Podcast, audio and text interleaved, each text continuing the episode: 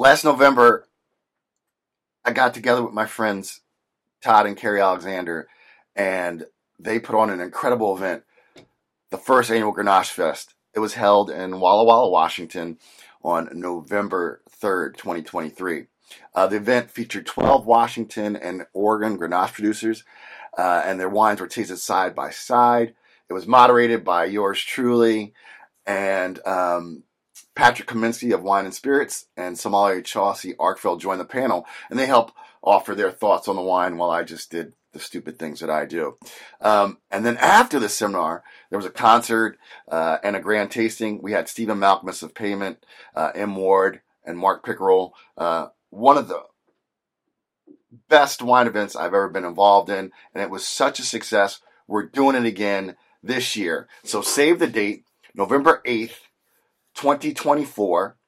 Um, so whether you're a producer, uh, whether you want to volunteer, or if you want to attend, just go to grenachefest.com and sign up on the list to stay tuned for this year's event. Hey, I'm MJ Towler, also known as a Black Wine Guy. I went from being a totally obsessed wine newbie to becoming the world's first ever African American fine and rare wine auctioneer in less than three years. In this show, I'll be talking to the mavericks, the philosophers, the players, and the deep thinkers who inhabit the world of wine. They'll share their experiences on how they made it, but more importantly, how they failed and got back up again. So grab a glass and let's get to it. This is the Black Wine Guy Experience.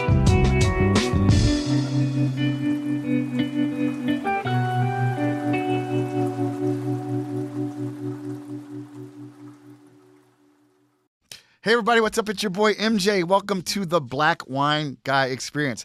My guest today is the only American to have won every major wine award given in the English language. Karen MacNeil. Now, I know what you're thinking. MJ, didn't you interview Karen MacNeil? Well, yes, I did. Karen is the first ever repeat guest. Um, so but you might not have seen that one. So let me tell you about her. Uh, these awards include the James Beard Award for Wine and Spirits Professional of the Year, the Louis Roederer, Louis Award for Best Consumer Wine Writing, and the International Wine and Spirits Award as the Global Wine Communicator of the Year. Um, she is the former wine correspondent for the Today Show, and Karen is a highly sought after speaker and consultant. In 2019, the Lux Life Awards named Karen MacNeil and Company the best dynamic wine consultancy in the United States. And she was on last year because she had released the third edition of her award winning book, The Wine Bible. Welcome back, Karen MacNeil. I can't believe, MJ, that I am the first repeat guest. I am so honored. That's going on the resume, my friend. Yeah, I mean, listen, um, I, I mean, I you're the queen. what can I say? Oh, um, yeah, no. Uh, I had a two-parter. So Jeff Porter, um, but his was so long, so he wasn't. It wasn't a. It wasn't a. a you are the first person to repeat, um, and it's because you're. Uh, well, one, you reached out. Your team reached out, and I, it's a great time. Uh, it's February first. Dry January is over, um, and I just wanted to thank you so much for sharing so much of your story. I, a lot of the DMs I got and some emails like, "Oh my God, I, I would never have thought that you know she came from that background, that adversity." So, um, thanks for sharing all that. And um, we're going to talk today. And I was when I was on the way over here, I was like, okay, kind of what's the theme? Because I'm having her back on. The book came out, um, and but before we go into that, guys, I also need to put in this um, intro that Karen MacNeil also has a Barbie doll that looks like not not not not a Barbie doll, like a Barbie doll that a, a Barbie Karen MacNeil. I know um, it, it's wild, right? It, it, we call her Wine Barbie. She, I, she has a glass of red wine in her hands, and Mattel truly made this for me And of course, I mean, I just nearly died when I saw it because, uh, yeah, Wine Barbie. Just there's only one in the Wine world. Barbie. Here she is. Um, if if Greta does a uh, sequel, she we you need to reach out to her and you need to make a cameo. like yeah, like well, Barbie can have a wine taste and you can come be the wine educator, do what you do. exactly. Well, Wine Barbie has to have curly red hair. Um, Oh, you know, absolutely. because, Yeah. because I have curly red hair. So, um, yeah, so she's uh, she's she's pretty cool though. She drinks a lot of great wine, Wine Barbie. I wonder if uh, they'll get a black wine guy, Ken. I don't think so. That'd be kind of cool.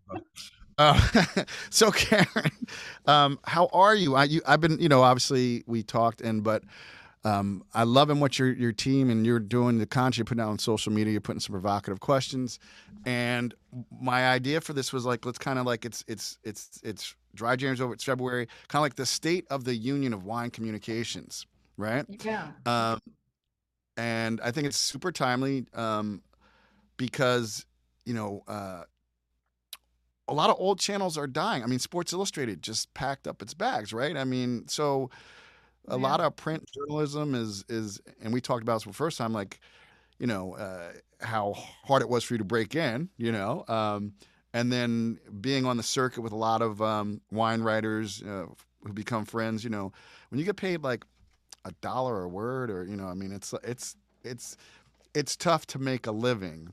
Um and but you know you've been doing this for for decades. You don't look like it, but you've been doing it for decades. So yeah like kind of what are your thoughts on um the state of wine communications right now Yeah, it's such a good question. And it, I guess the answer is it's all in this weird flux. I mean, we don't know where it's going to come out. I mean, on the one hand, there are many more people um, who are in the communications business now. You, for Mhm. example, right? Because because now we have podcasts and we have blogs and we have all kinds of ways digital ways to to connect with people and that wasn't true very much even 10 years ago never mind 30 or 40 years ago. Um, so all that expansion is is largely good. Um, but there are there used to be a wine column in almost every newspaper in america. Today there are only two one two people in the entire country who are on the staff about uh, of newspapers writing about wine. And that's eric asimov of the new york times and esther mobley of That's the the mo- wow i did i re- wow that's true. i didn't even think of that. Only two. So you know what does that mean for a person like me? On the one hand um yeah i i have ledgers of sort of my old handwritten ledgers of what i was paid by magazines in the 1980s i would die for that money now um, i mean you cannot make uh, uh, people are writers are being paid less than they've ever been paid before an article that could take you two weeks to write maybe you'll get $300 and Mhm. that's if you bang on the door loudly Mhm. um, so uh, i think what it means for us what it's meant is that we've branched out. Of course people know me for the wine bible um, but we now do a whole lot of video. We do lots and lots of social media.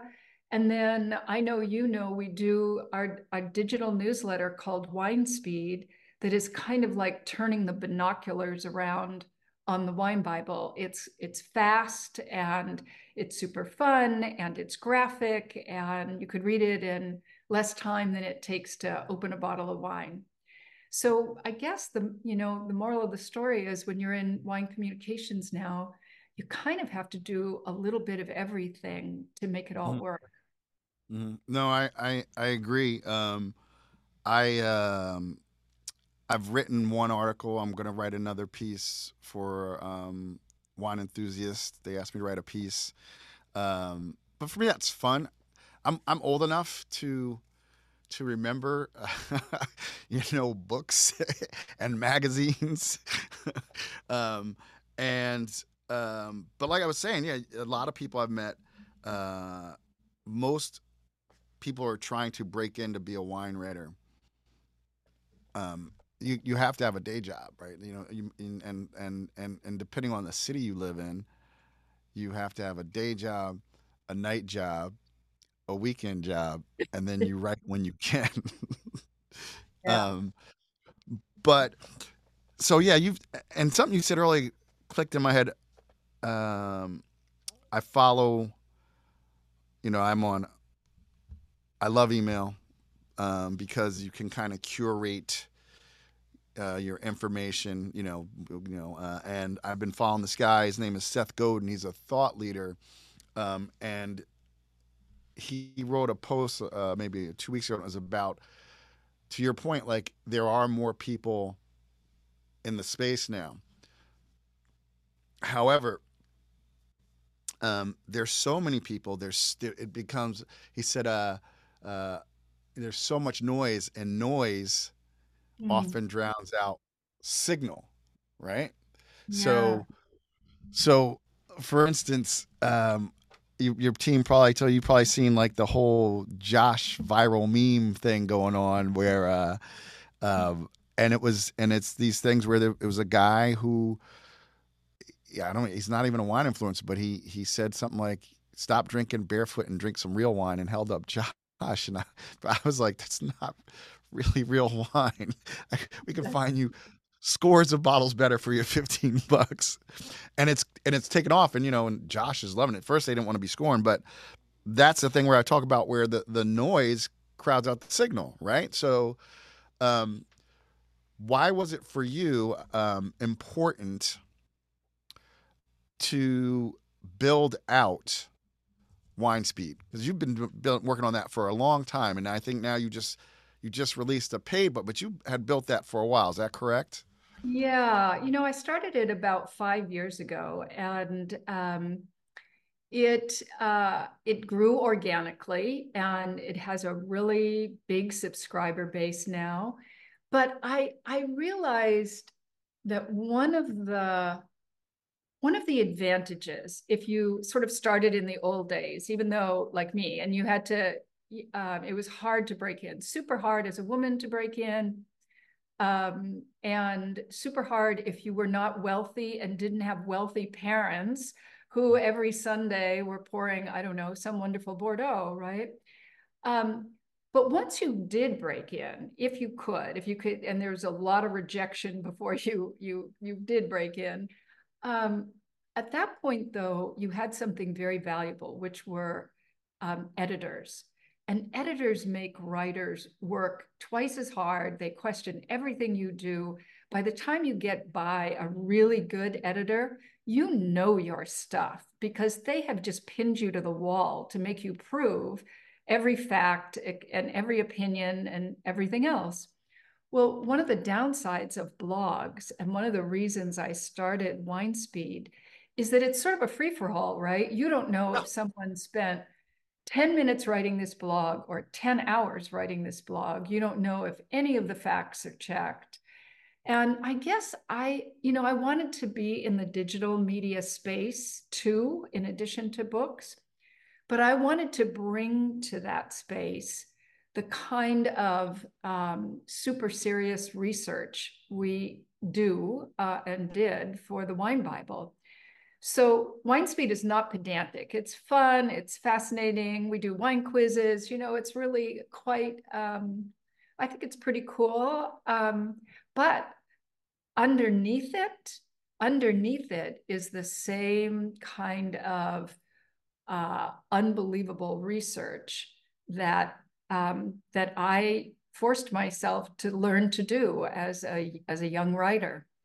And so that's, I think, the worry today is like, I feel bad for young bloggers who don't have someone else reading their stuff saying, How do you know this? before it just gets blasted out on the internet. And then that creates not only a lot of noise, but sometimes a lot of noise that isn't even right. Yeah. Yeah. I mean, I I think of um the movie Training Day, there's a scene with Denzel Washington, and he's at the diner. and he's trying to read the paper, and he's got the rookie who wants to become a detective, and he said, "You see this He said, "This is the newspaper. It's ninety nine percent bullshit, but I read it because it's entertaining." And he was talking about the Los Angeles Times, right? Yeah. but to your point, um, where is the integrity? And that's what I.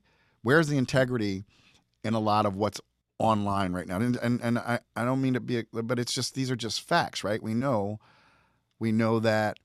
Um, from 20 from the elections like all the misinformation that just gets pushed out and and then that people think is real and you know the truth will never catch up with a lie right i mean so like I, have I've done a rant on um, people talking about um, how all wines have glyphosate in them. I'm like, that's not true, and but people latch on it. Like someone said, only drink vodka or you know, all American wines have glyphosate. I was like, dude, I did a huge rant on that. That and um, but that's the type of things that happen. And you're right, like.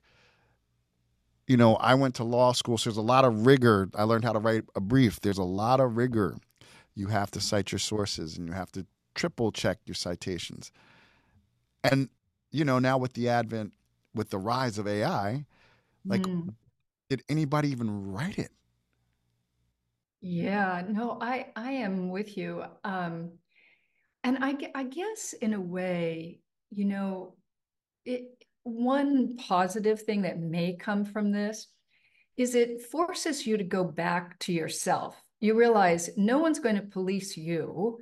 So, and you could put any old BS out there if you wanted to. So it, you sort of have to say to yourself, how much integrity am I going to have here? And hopefully you're going to decide that you're going to have a whole lot of integrity and you are going to uh, do things the right way, the honest way, the transparent way, the truthful way, and not just spin a lot of stuff. Because eventually, I think, you know, the the it it the karma catches up with you. You can't just constantly feed people a bunch of malarkey and hope that they keep swallowing. They won't. right, right, right.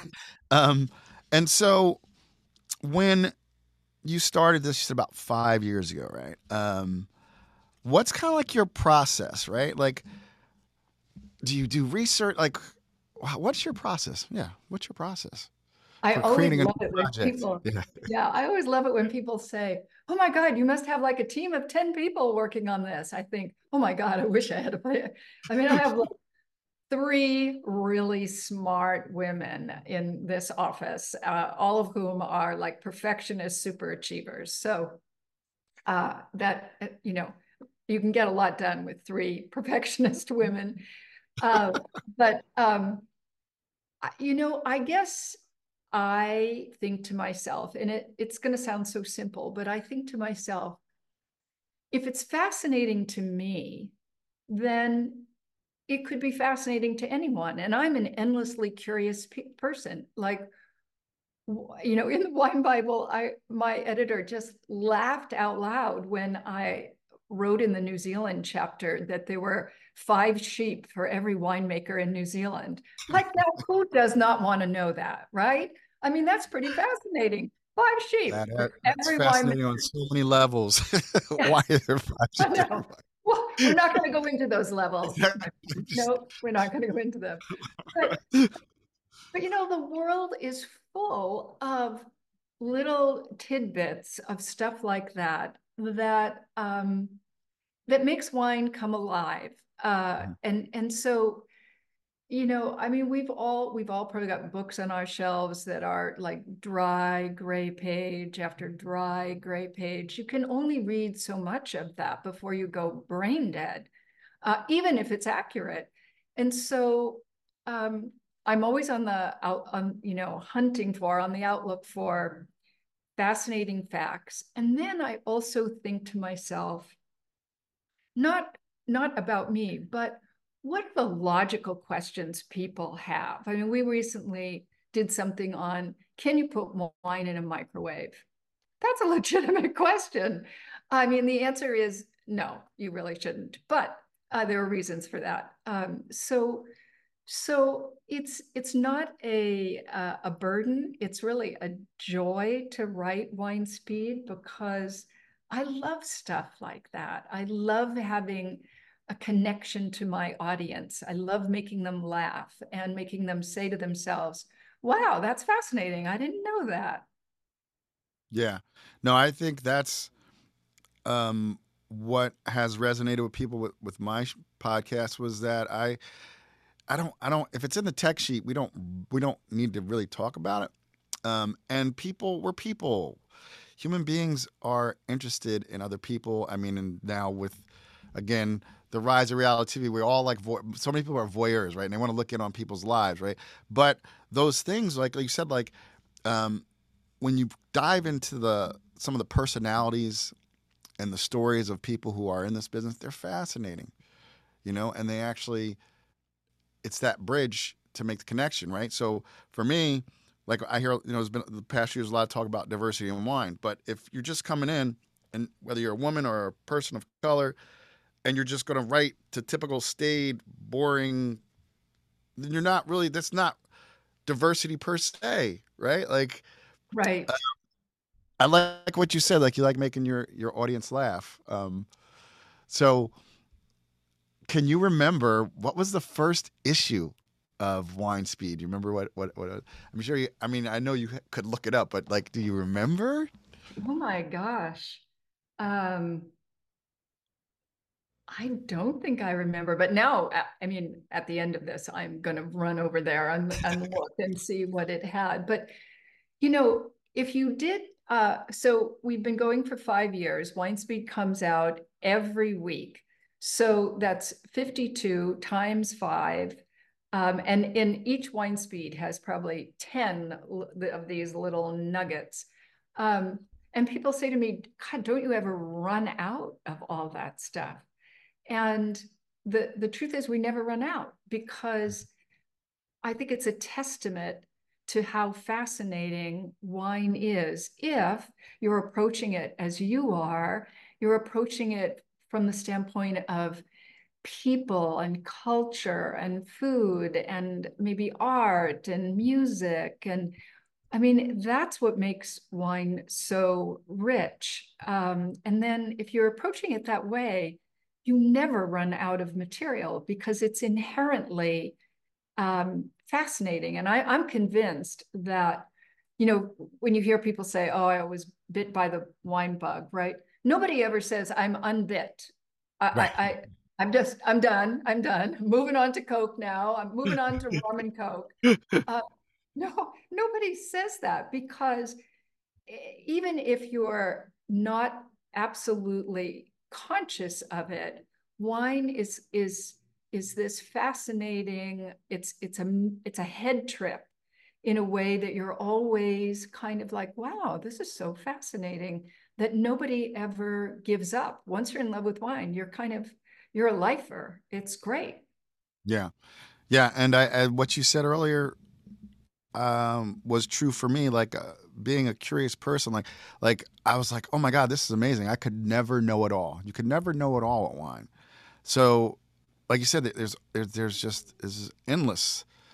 Um, and then and and then that's just on the people side. I mean, like you, you like I get pitched all the time, like, yo, have this barrel maker on. I'm like, bro, I'm not I'm not going to talk about the the the staves and the grains, but but that's like people like you could do that. I'm sure there's a show that had the barrel show and the guy talked about all the different grades and you know Slovenian oak versus you know American oak versus you know Hungarian I mean like you that is the thing about it like it you said it like it there's not an area of life that this beverage does not touch and and uh, it, it's it's been with us probably through right after the Big Bang. The first thing they did was probably plant a vineyard, right? So they say that's what Noah did when he got off the ark. He planted a vineyard, right? But but you know, it's the only. I remember it's the only alcoholic beverage in the Bible, and it plays heavily. And you know, culturally, look, it's in religious ceremonies. It's celebrations. It's it's food. It's wine. I mean, I think you nailed it. Um, so I know I've looked at a few of them, but like for people like what's the format? Like it comes out um, comes out five days a week, right? Okay. And is there every five days. every five days? Okay. And what's and is it like? And you say there's tidbits. So how's it how's it formatted? How's it broken down, Karen? Yeah, you know, one of the first things that that I realized, and and this is probably true for you too. I mean, until I said, you know, this is crazy, I would have, as a young woman, I would have like all these wine spectators uh, stacked up and Robert Mhm. Parker's newsletter, and you know, it would say 237 Sonoma Chardonnays. And Mhm. all you had to do was read that title, and that made you not open the newsletter. You were just like, I, I, I, don't want 237 Sonoma Chardonnays. So the first decision we made is that every week we're going to tell you one wine to know. One wine because you you don't that's what our your job and my job is our job is to taste a lot and to turn people on to things we think they might like they might find delicious um, but it's not to make people work by reading through 237 tasting notes so we start out with the wine to know for that week and min- and of course we put the link right there so you can buy it right away very easily and um, a lot of people that weekend will just buy the wine to know and they'll have it sometime that weekend. And then our most famous little tidbit always after the wine to know, we always do a wine quiz. And um, I feel that every time. I'm the worst. I get emails from people like, I got the wine quiz right. People are so excited. Um, and we, and the answers, it's always, it's, it's kind of tough, the wine quiz to get it right. Every, yeah, you know, every time.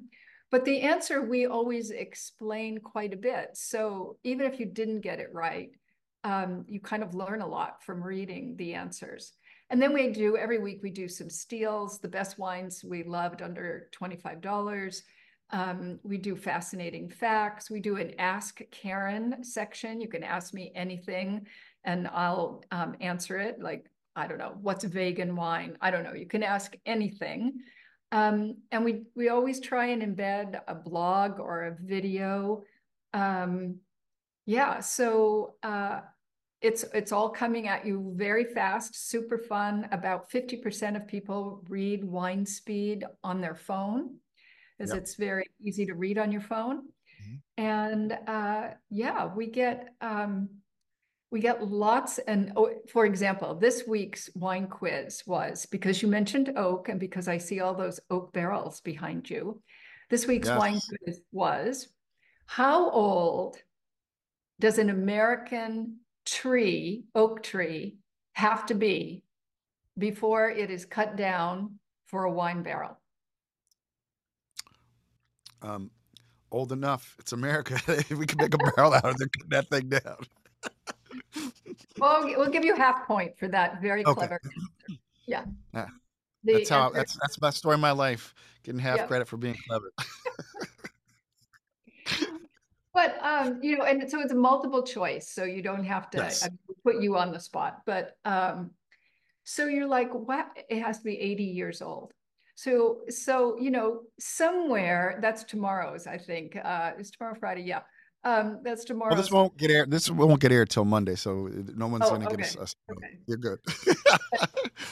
You know, I bet I, I know I'm successful when someone goes home that night and they say to their partner, Did you know that a tree has to be 80 years old before they cut it down for to in order to make wine barrels, right?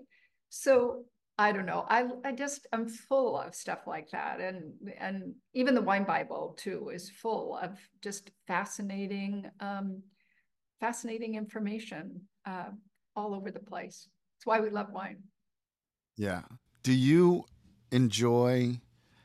Uh, you know, because it's called wine speed. Do you enjoy the immediate feedback you get? So, like, like you said, like the the person might go home to their partner, or like you know, you go through the comments on your social media. Like, I love like I'll get tagged in a post and like, oh, they had this wine on Black Wine Guy podcast, and it, it's really good. Like that does make me happy. I'm like, wow, um, that's really cool that you went out, purchased that wine, and you're enjoying it. So do you also enjoy like that that instant feedback that you get, like like with a book?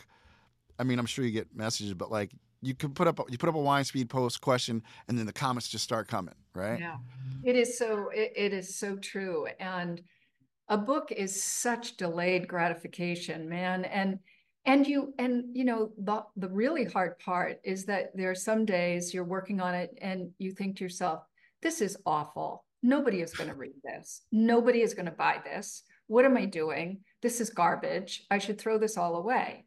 And then two days later, you read something you wrote and you think, ah, this is actually pretty good. I think, you know, this is so you're constantly swinging as a writer without any feedback.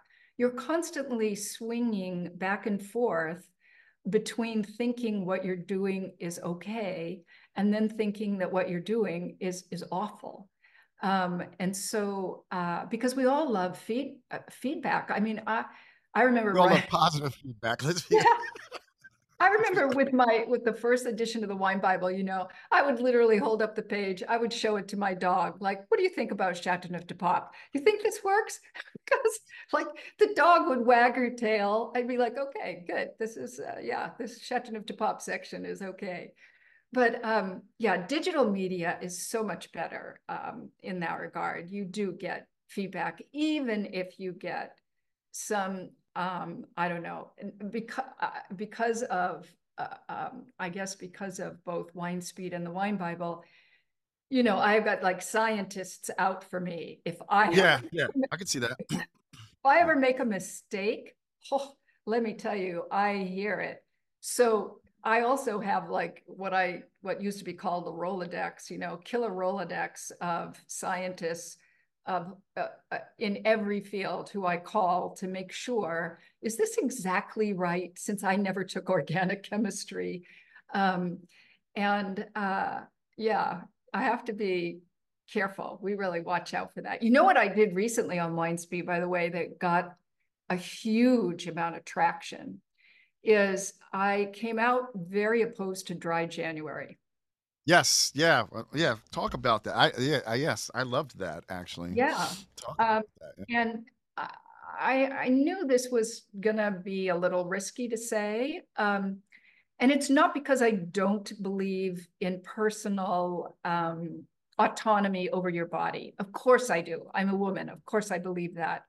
And I believe in moderation. But I also believe that wine is the beverage of moderation. Yeah, I like and- that point. Yeah, and what I what I started to to feel is this kind of self-righteousness about dry January. Like, and, and now, by the way, there's dry January and sober October. That means that 17% of the annual calendar, you're you're actually what, not supposed to ever have a glass of wine?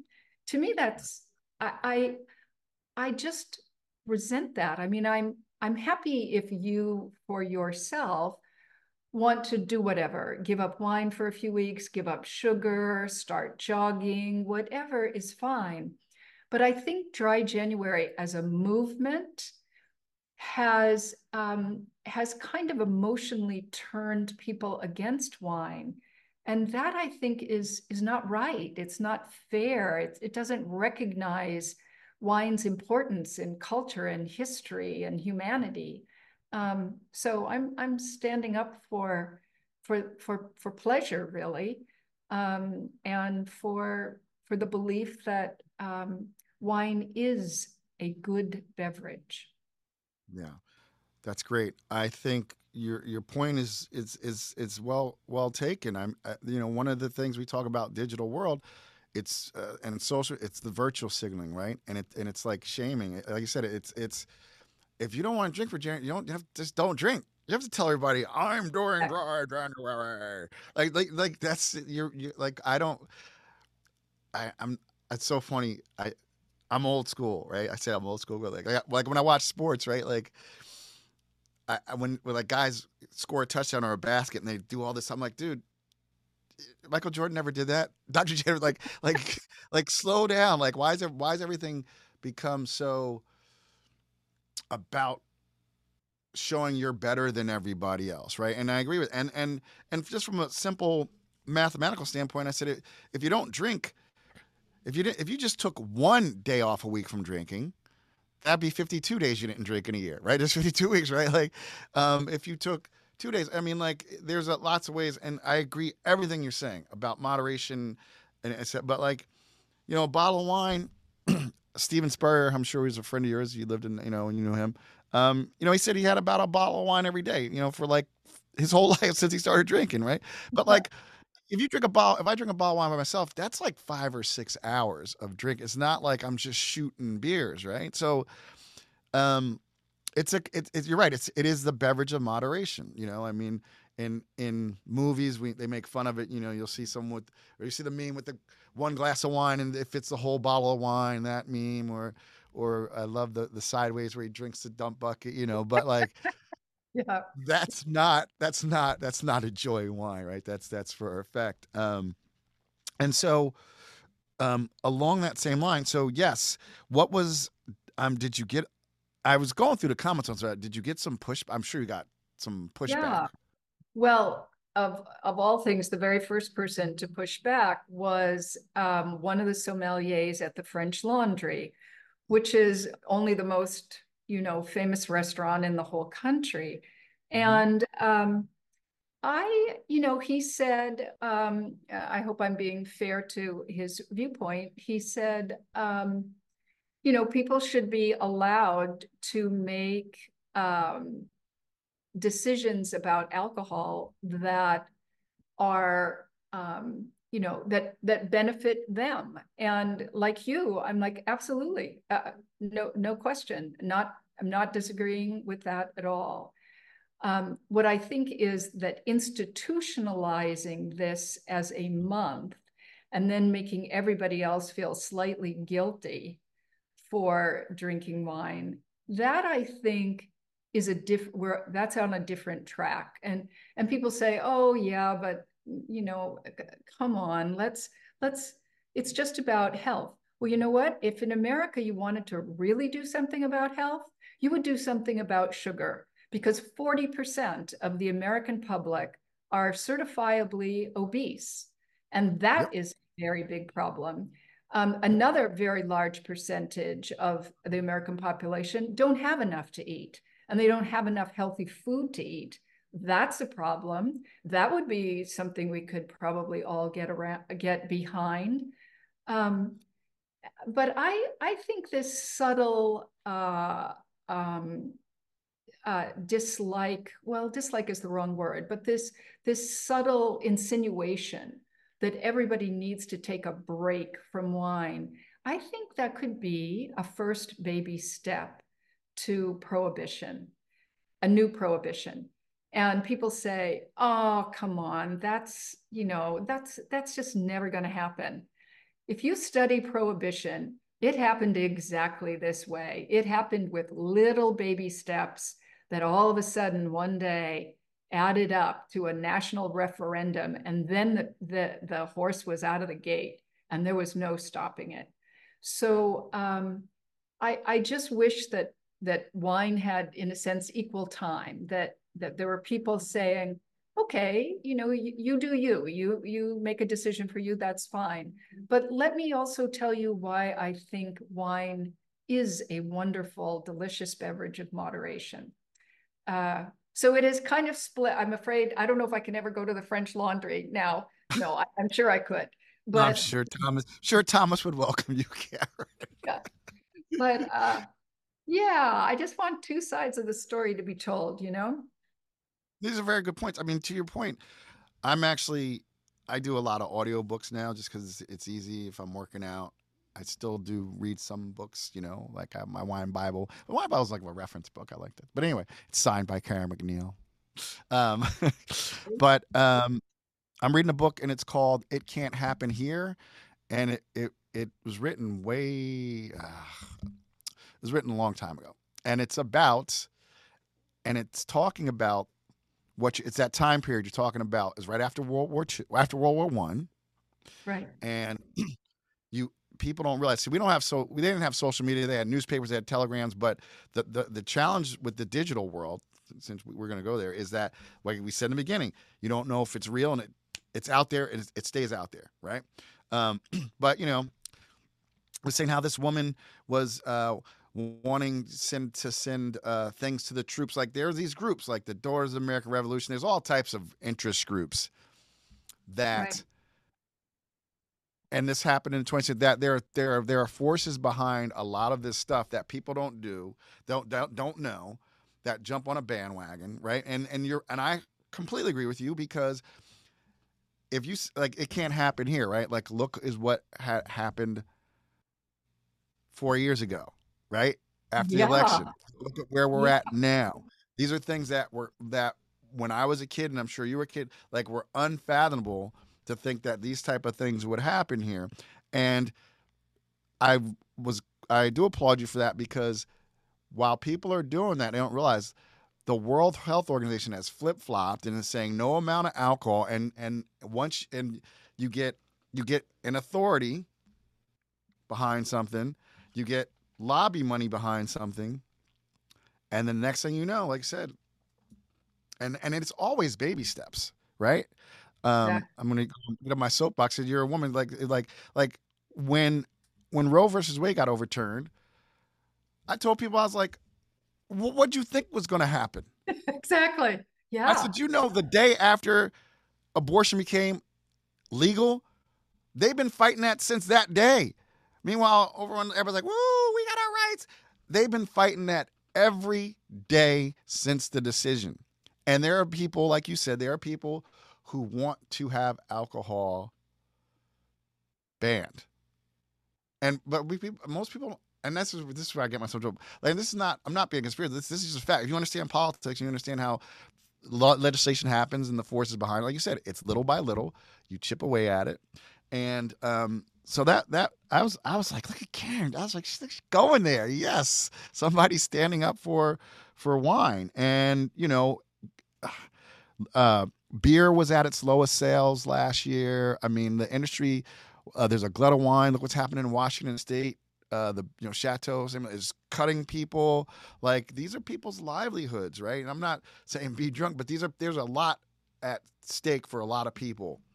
That's and right. and you should everybody I, I don't feel like people are necessarily making their own decision to your point that's the thing they, they're like i'm gonna they're jumping on a bandwagon i am so with you um, and uh, and just a, a, little bit like the overturn of roe versus wade there's um, you know there's this kind of false moral high ground um, when when I did my video um, that came out on social media and in, in WineSpeed, um, and you know, God, there were like ten thousand comments all of a sudden in in five minutes. Um, several people said to me, you know, you need to re-examine your relationship to alcohol, and I thought, hmm, I wouldn't I wouldn't presume to tell you what you should do with your body. Um, this is my avocation, it's my vocation. I've been in the business for God knows now almost 40 years. And um, and I'm doing just fine, happily, uh, in in this field. I I love the fact that wine is so intimately tied to nature. Mm-hmm. Other than food, right? It, for 11,000 years, it's the way you take nature into your body. Um, I love the fact that wine comes in a in a bottle that is meant to be shared. I love the fact that people become friends, people who didn't know one another, people from different places, different backgrounds, different religions, different races, different everything. Over a good bottle of wine, they hug each yep. other. Mm-hmm. That's yeah. a very special beverage that can do all of that. Yeah, I was I I joke that um I've never seen a fight break out at a wine tasting. Um, you know, but you get some, you get you get some natty light in you, a couple shots of Jaeger, somebody's getting hit in the face. Um, you know, I'm I'm sure there've been some French winemakers who have gotten to fights, but it's not because of the wine; it's because they insulted their their. You know what I mean?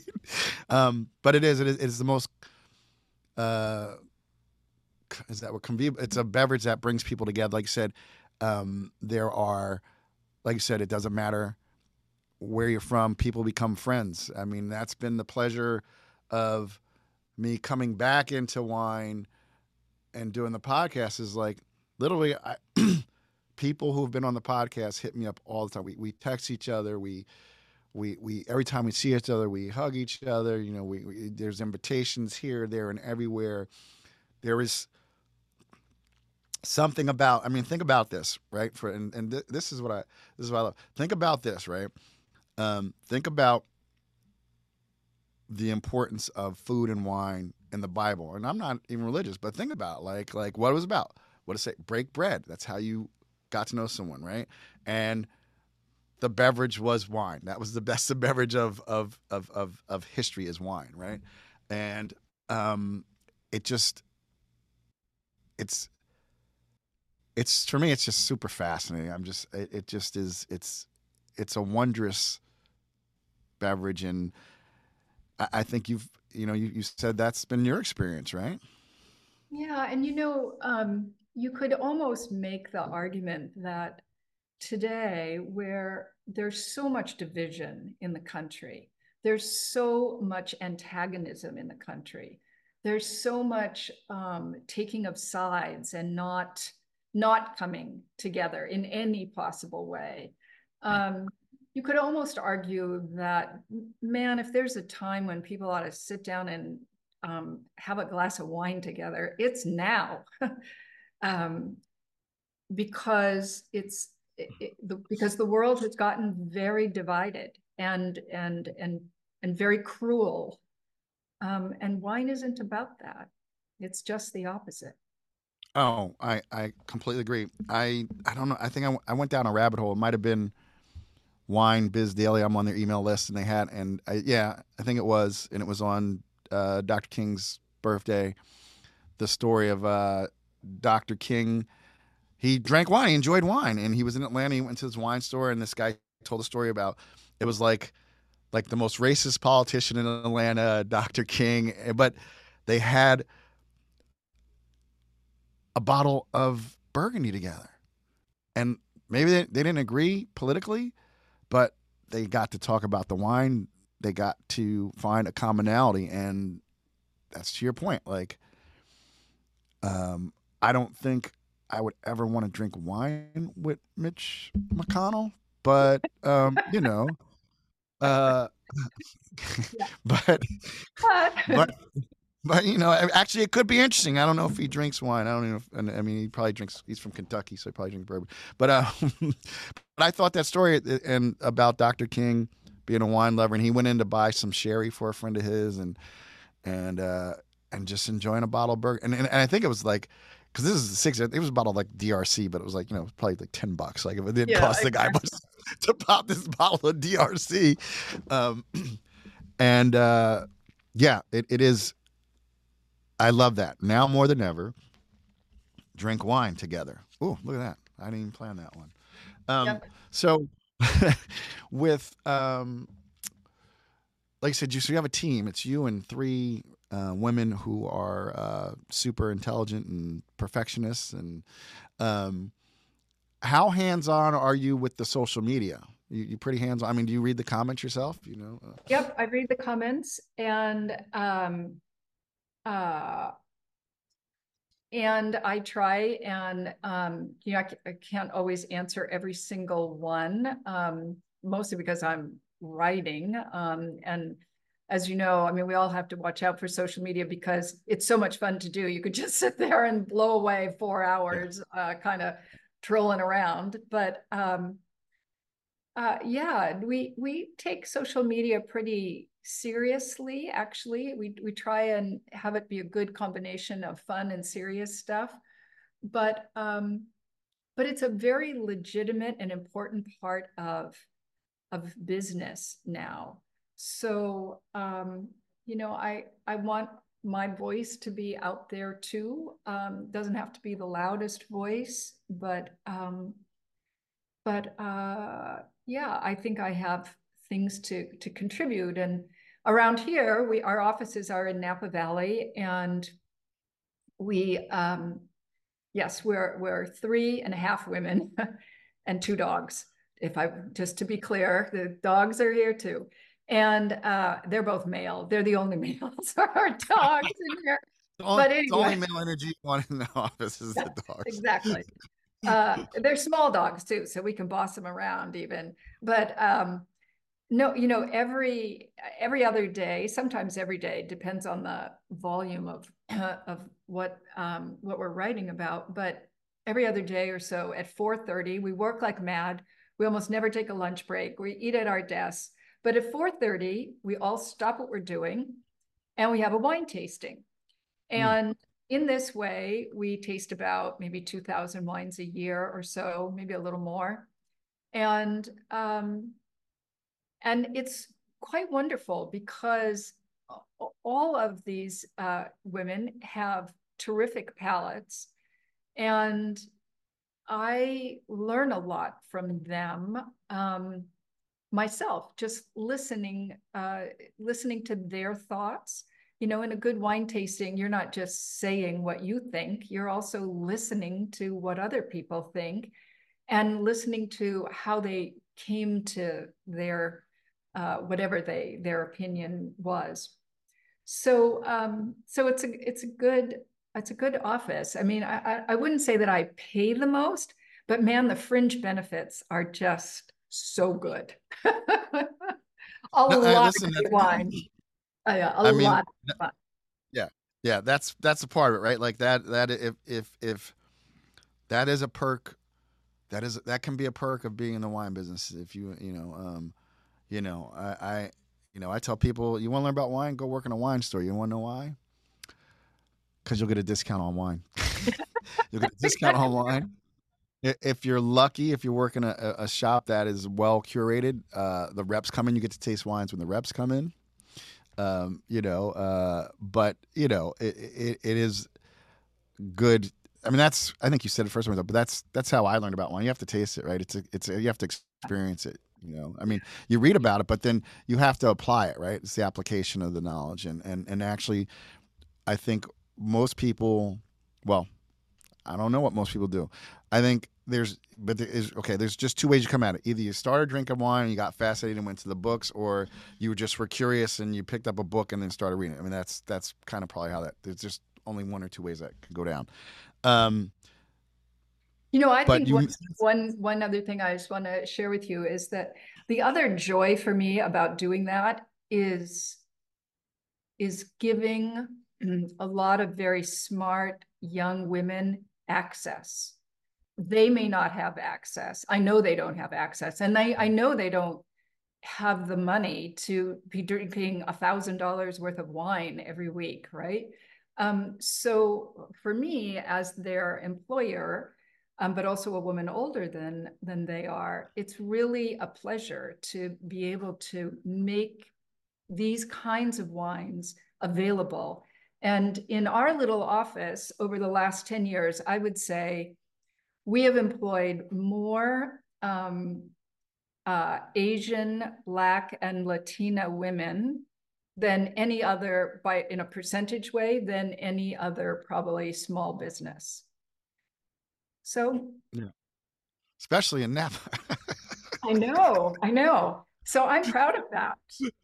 as you should be. That's that's wonderful. I th- and and you know, when you said that, I went I went to Italy back in November and got invited. Um, I went to speak at a conference, but then got invited to go up to uh, Trento. It's my first time up there, and it was by a woman who has a marketing, a woman, very smart woman, just like you, has a marketing wine marketing company, and she had she brought she has and she's she's mentoring these two young women who work for her and like they they, they I'm like you're 23 you just got out of college and you went to Verona and then up to Trento and, and beating the Michelin stars. I'm like I'm like that's so special. And and, and to your and same as you she said um, she's in New- she's based on New Jersey she said I, she said I go to Rutgers and hire women from Rutgers out of their their their their communications program. And I thought that like I think that's really admirable and speaks to women like you and her who I, I you know not the lip service of empowering women but actually empowering women and, and giving them opportunity.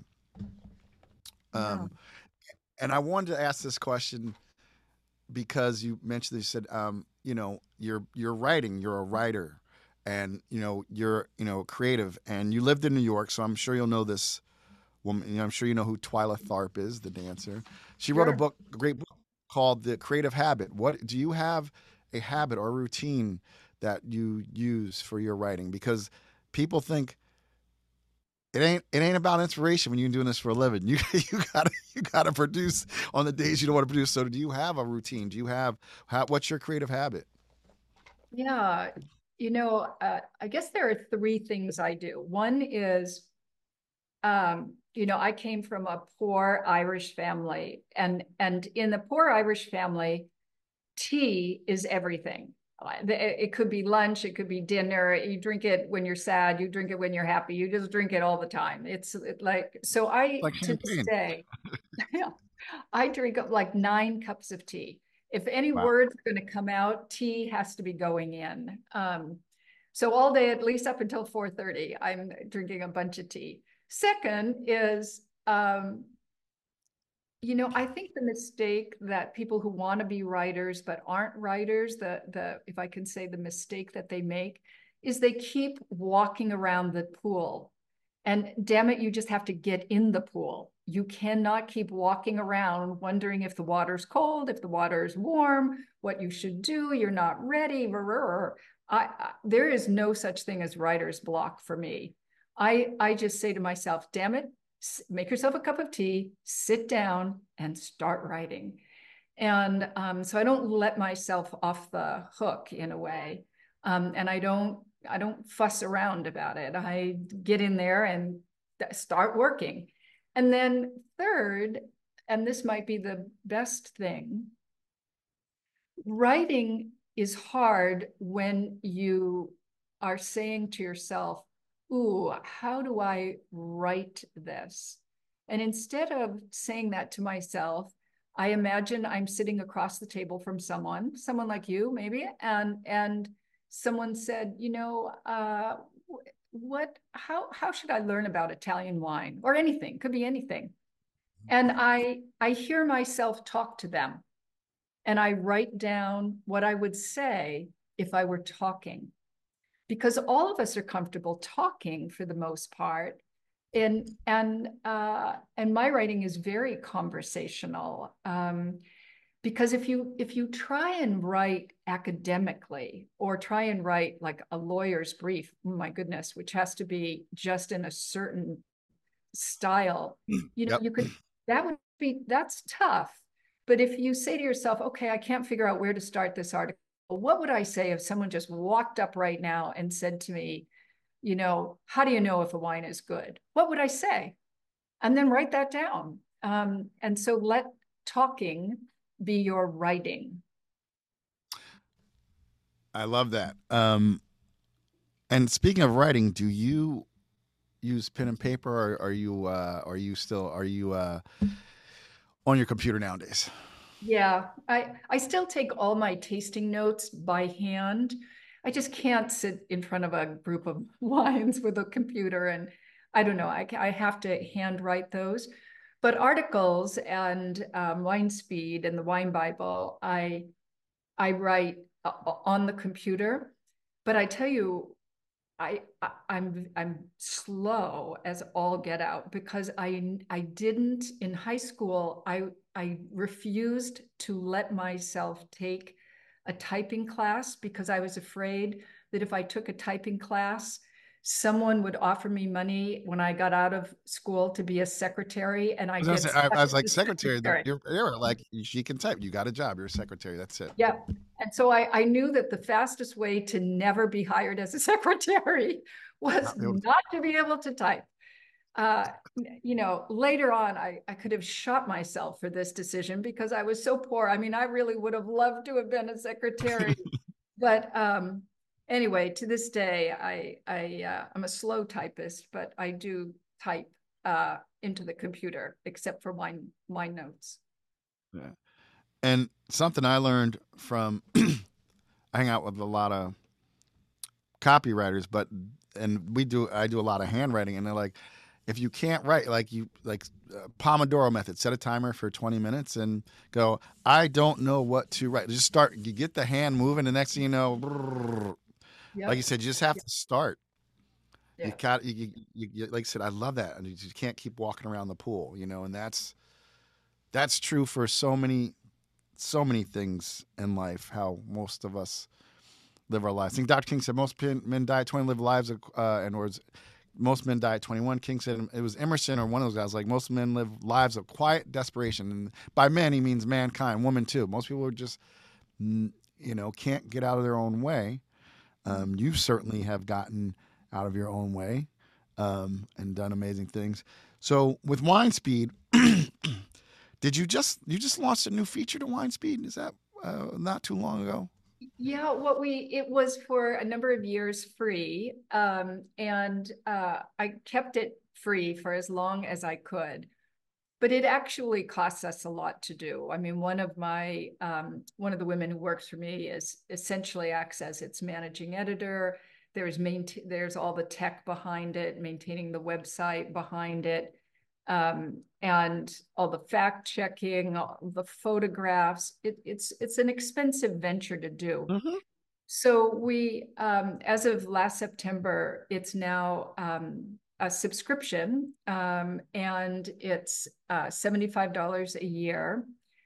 Uh, and we think it's worth um, every penny, um, and we have a lot of subscribers. I'm I'm very pleased um, because when we went from free to mm-hmm. subscriber, mm-hmm. I thought, oh my god, this is going to be like falling off a cliff.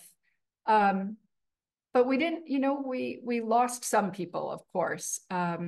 But uh, many people, maybe most of people, stayed with us, and I'm really pleased with that. We don't do it to make money. We really do it just to cover our our costs, all of our tech costs, and um, and then I also now write a Substack, which is remains free. Um, just and so every now and then people, you know, write me for students and people like that. Of course, we give it to them for free and so I'm a pretty easy pushover. If you, you know, if you write me and tell me that you absolutely would love to read this, but you can't afford it, then of course I'm going to send it to you.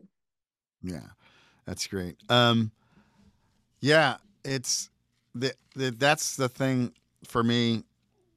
It's very interesting, and, and I'm sure you get this in spades.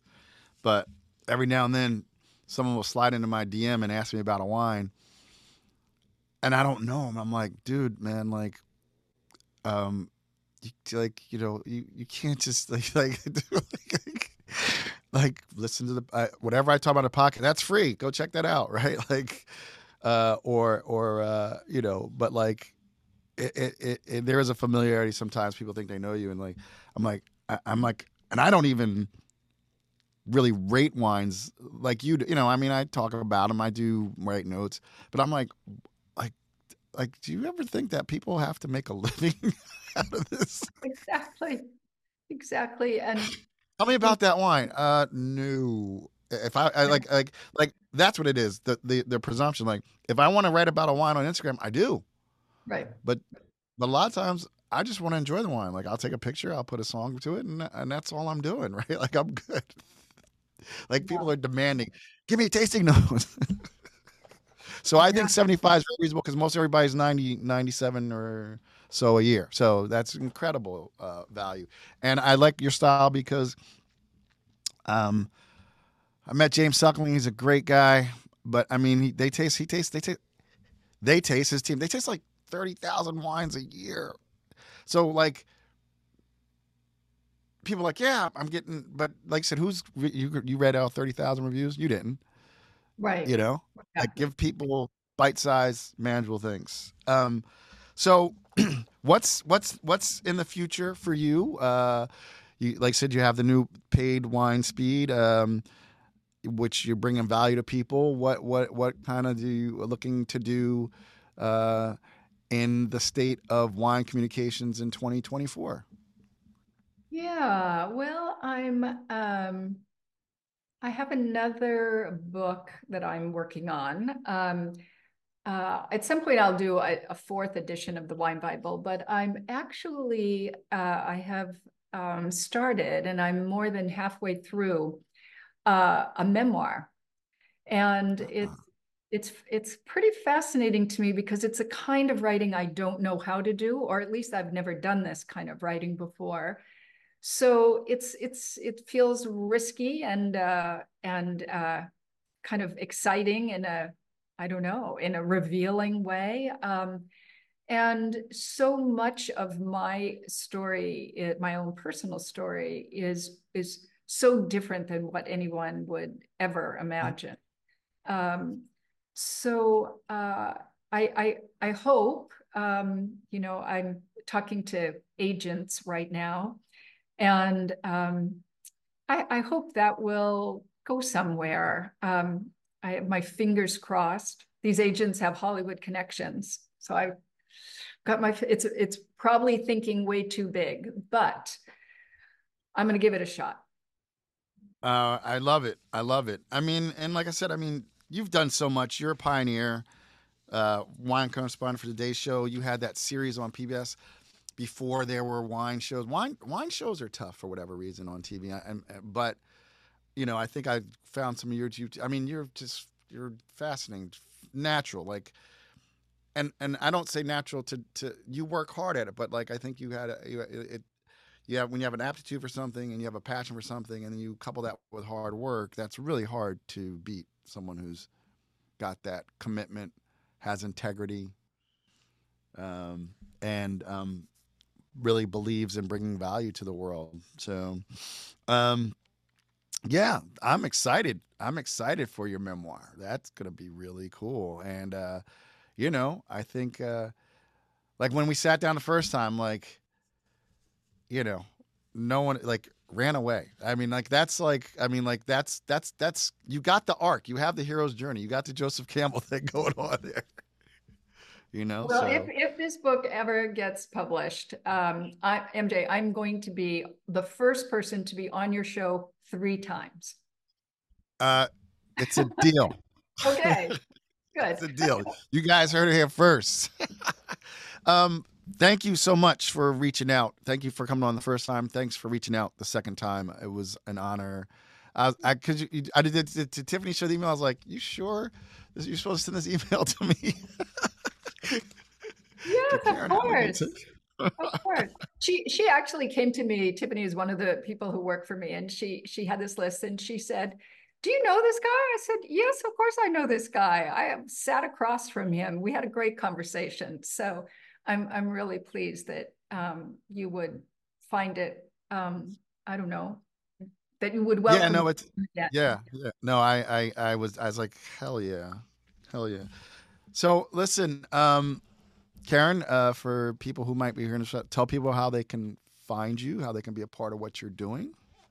Yeah, sure. So um, I'm uh, there. We've got two websites, uh, KarenMacNeil.com and WineSpeed.com, just like wine and speed. Uh, so either one of those websites have, uh, you can contact me personally through either one of those. You can write in a question. You can um, uh, ask me, you know, how many sheep for every winemaker in France, I'll figure it out. I don't know, right? Every uh, anything. How many pounds of cheese does the average uh, uh, French uh, winemaker in Burgundy eat a per year or something? You you would find that out. yeah, it's over. A, it is over a hundred pounds a year. Um, I didn't know that, but anyway.